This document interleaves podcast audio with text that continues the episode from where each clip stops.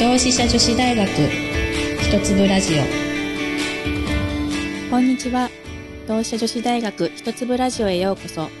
私は本日のナビゲーター、同志社女子大学広報部の川添舞子です。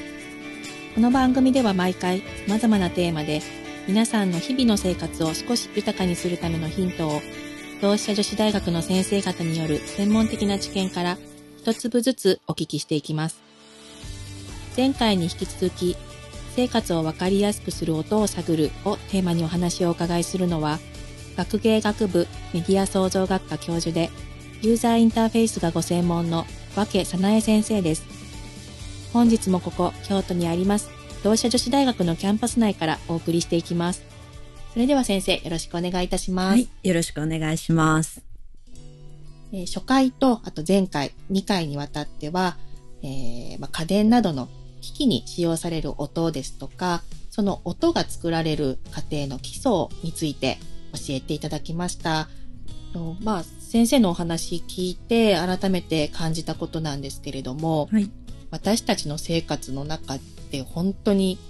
音が溢れているんだなっていうふうに思いました。いや、本当にそうですよね。うんあの、家の中でも本当に、あの、今までお話ししてきましたように、はいキッチンでもどこでもエアコンでもいろんな音鳴りますし、うんまあ、外に出ても、まあ、信号機からも音が出ますし、はいまあ、駅なんかに行くとですね、はいもう本当音だらけですね。ね。あの、例えば電車が来る時の発着音ですとか、えーっと、行き先案内のアナウンスがありますし、まあ、ドアが閉まるとき、開くときにブザーが鳴って、で、最近だと、こう、ホームの転落防止策なども出てきてますから、あーええ。まあ、あれが開いたり閉まったりするときにええ。メロディーが鳴ったりしますね。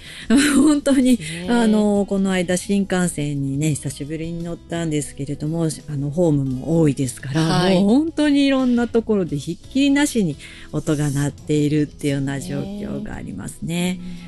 日本はですね、実ははい世界の中ではいもこういった情報を伝える音の利用がとっても多い国なんですよね。そうなんですか。そうなんです。海外はそんなことはない。そんなことないですね。例えばヨーロッパの駅なんかだと本当に静かなもんでですね、ええもう何もならずにスーッと電車が あのええドア閉まっええて発車したりしますのでね、あの置いていかれそうになったり することもありますけどもね。うんそれって日本でそれだけ音が多いっていうのは、まあ日本人のこう感覚、価値観だったりとか、ええ。まあそういったものがやっぱり関係してるんですかうね。ん、あると思いますね。うん。あの、日本ってやっぱりおもてなしの文化ですとか、ええええ。まあ、気配りの文化っていうのがありますよね。うん。なので、こう、まあ、親切にというかね、まあ、親切にいろいろこう、先に回ってですね、うん。いろんなことをこう教えたり、まあ、予防したりというような目的もあるかもしれませんけれども、えー音を出す。まあ、多少おせっかいかなっていうことも、まあ、はい。はいあの、街中歩いてるとね、多々ありますけれどもね。う んあの、それはでも本当に大事なことでですね、うん。あの、まあ、親切だと思って音を出しても、まあ、ありがたいことももちろんあります。あの、バリアフリー的な観点からね、あの、目の見えない方にとってはやっぱり音っていうのが大事なので、はい。あの、なっていると本当に助かるっていう場合も、あの、うん。とってもあるんですけれども、うん。逆にですね、でも音が多すぎて、うん。えーちょっと逆に何が何だかわからないとかですね、はい。もう一般的にあの音が多すぎて結局聞き流している聞き落とすっていうこともありますので、うんまあ、たくさん鳴らせばいいということではないですね。うんうんうんはい、そうですよね。本当に知らないといけない、気づかないといけないものに気づけなくなってしまう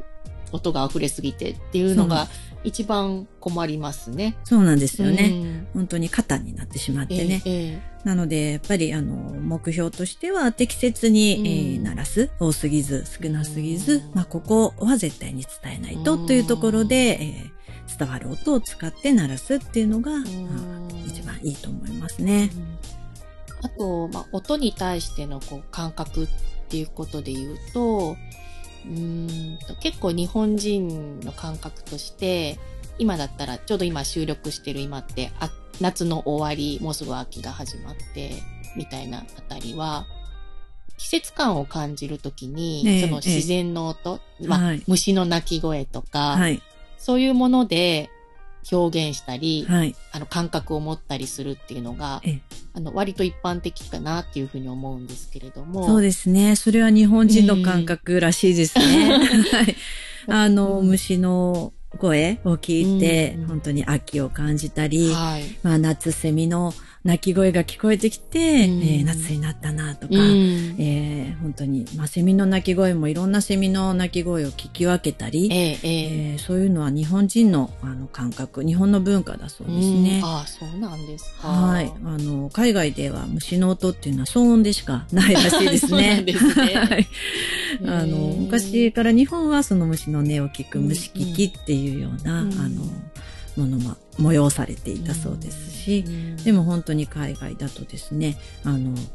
どの虫が鳴いてても一緒でうるさいっていう ようなことらしいですけれども、ううん。ん多分そういうのあるかもしれませんね。はああの、聞く日常の音に、えっ、と、情緒をこうう見出して、えーっていうのは、やっぱり日本人の感覚だから、今もいろんな情報の表現する音っていうのをたくさん使いがちになったり、うんまあそこにメロディー使ってみたり、そうですね。いろんなこう情緒を乗せて楽しもうっていうような感覚は日本人だからかもしれません。音を楽しむっていう感覚も結構あるんだなっていうふうに思うのは、まあうんそれこそ今お話出てきましたけど、電車の駅ごとに、その音楽を変えたりとか、はい。おあの、大阪環状線なんか、そうですね。あ、ここの駅は、あの、この音楽流れてんだ、みたいなのをたまに行くと、結構、たまに行く人間としては、なんか楽しいなっていうのがありますけど、えええ。うん。あの辺の、こう、ちょっと、うん、楽しむ感覚っていうのも、うんうんもしかしたら日本人ならではなのかもしれないですね。えいや、本当におっしゃる通りだと思いますね。この電車の発着メロディー、あのうんメロディーを使うっていうのは日本独自のものですし、あの本当にご当地音ですよね。ありますよね。あの、あれでしたっけやっぱ好きやねんとか、流れるのかな、ね。流れる駅があるのかなと思いますけど、本当にあの、それ、そこに楽しみを見出すというか、あの遊び心があるのは日本人だからかなと思います。あの、そういえば携帯で着メロとか着歌とかもね、随分、ああの、流行りましたけれども、はいはいまあ、あれも日本の文化ですね。ーそうなんですか。あ そうですね。ねえ ちょうど私の、うん、そうですね、中学生とか高校生ぐらいのせの時代かな、あの、ええ携帯電話が普及し始めて、えええ着メロ自分でなんか作ったりとか。でしたねうんありましたねそんなのもありました。えはい。ううんん、意外と日本人はそうやって音、あの、身の回りの音っていうところは、あの、聞いていたり、まあ、ええええ本当に、あの、情緒を感じたり、楽しんだりっていう気持ちがあるんですね。ああ、はいそうなんですね。いや、それは初めて聞きました。う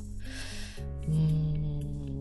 そ、ういう日本の、日本人の感覚、情緒を感じる感覚っていうことと、あとその、まあ、文化的な面、おもてなしであったりとか、丁寧さであったりとか、そういう部分も相まっての、まあ、その音の開発ってい。うの、まあ、音の開、なんて言うんでしょう。うん。音のデザインっていうののこう技術がこう発達してきたのかなっていうふうには今お話聞きして、うん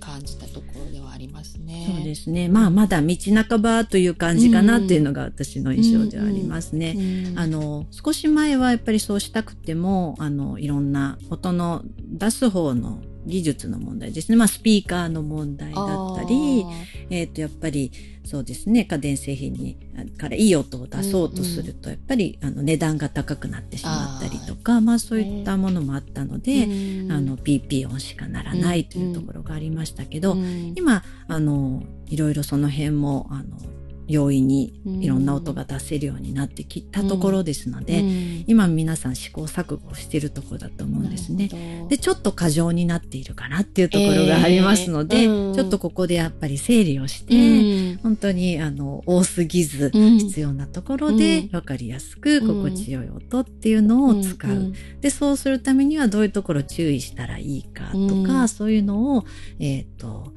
えーいろいろ実験とかと、心理実験とか通して研究して皆さんに提供していけたらいいなっていうふうに思ってますし、まあそのためにはこう皆さん使ってる人からの意見っていうのがやっぱり大事かなと思いますので。そうですか。はい、あの日本人の方のですね、感性を生かしてですね、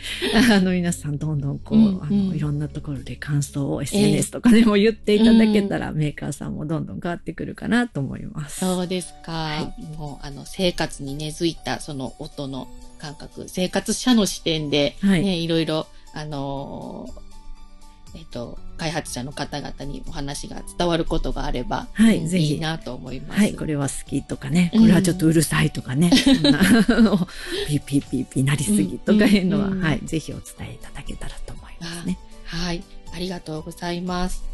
えー、っと、まあ、今まで3回お話をお聞きしてきまして、次が最終回になるんですけれども、まあ次最終回ということで、あの、まあ、音が作るこれからの社会